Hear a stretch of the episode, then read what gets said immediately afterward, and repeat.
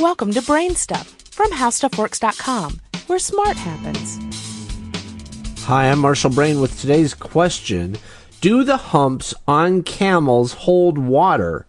The short answer is no. A camel's hump is actually a giant mound of fat.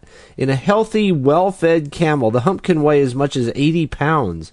Human beings and most animals store their fat mixed in with muscle tissue or in a layer right beneath the skin.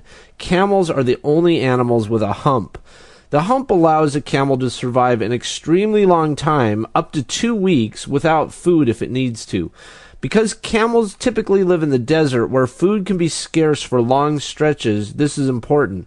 But the hump has nothing to do with water.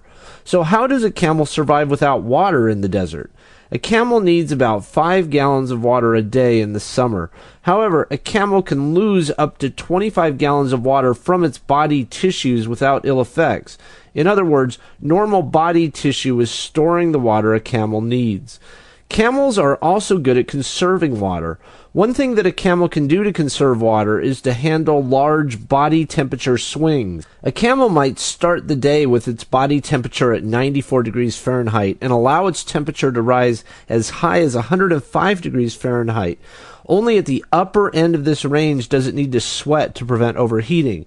When you compare this temperature range to the range that a human body can handle, where only a 2 degree rise indicates illness, you can see the advantage. Do you have any ideas or suggestions for this podcast?